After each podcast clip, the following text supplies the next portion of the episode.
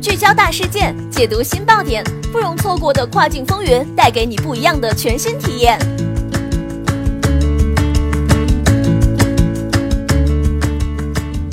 雨果电台听跨境的声音，各位听众朋友们，大家好，欢迎大家收听这一时段的跨境风云，我是可心。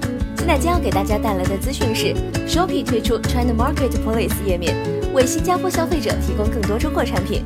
三月一号，电商平台 Shopee 推出 China Marketplace 页面，来迎合新加坡对中国制造产品的巨大需求。借助 China Marketplace，新加坡用户可以直接从中国卖家订购产品，没有任何配送和代理费。产品类别包括女装、家居用品和童装。China Marketing Place 跟 Lazada 的淘宝 Collection、淘宝精选很相似，新加坡购物者也可以在后者直接订购淘宝卖家的产品。Shopee 母公司为 C 集团，该集团最大的股东是中国腾讯，Lazada 背后则是阿里巴巴。Shopee 通过一项调查发现，超过百分之六十的新加坡购物者每月至少网购一次中国产品，近百分之九十的受访者表示，过去五年他们购买的中国产品越来越多。们种类繁多，价格便宜，而且使用便利。但跨境购物也有很多痛点，比如运费高、语言障碍和用户界面过于贫乏。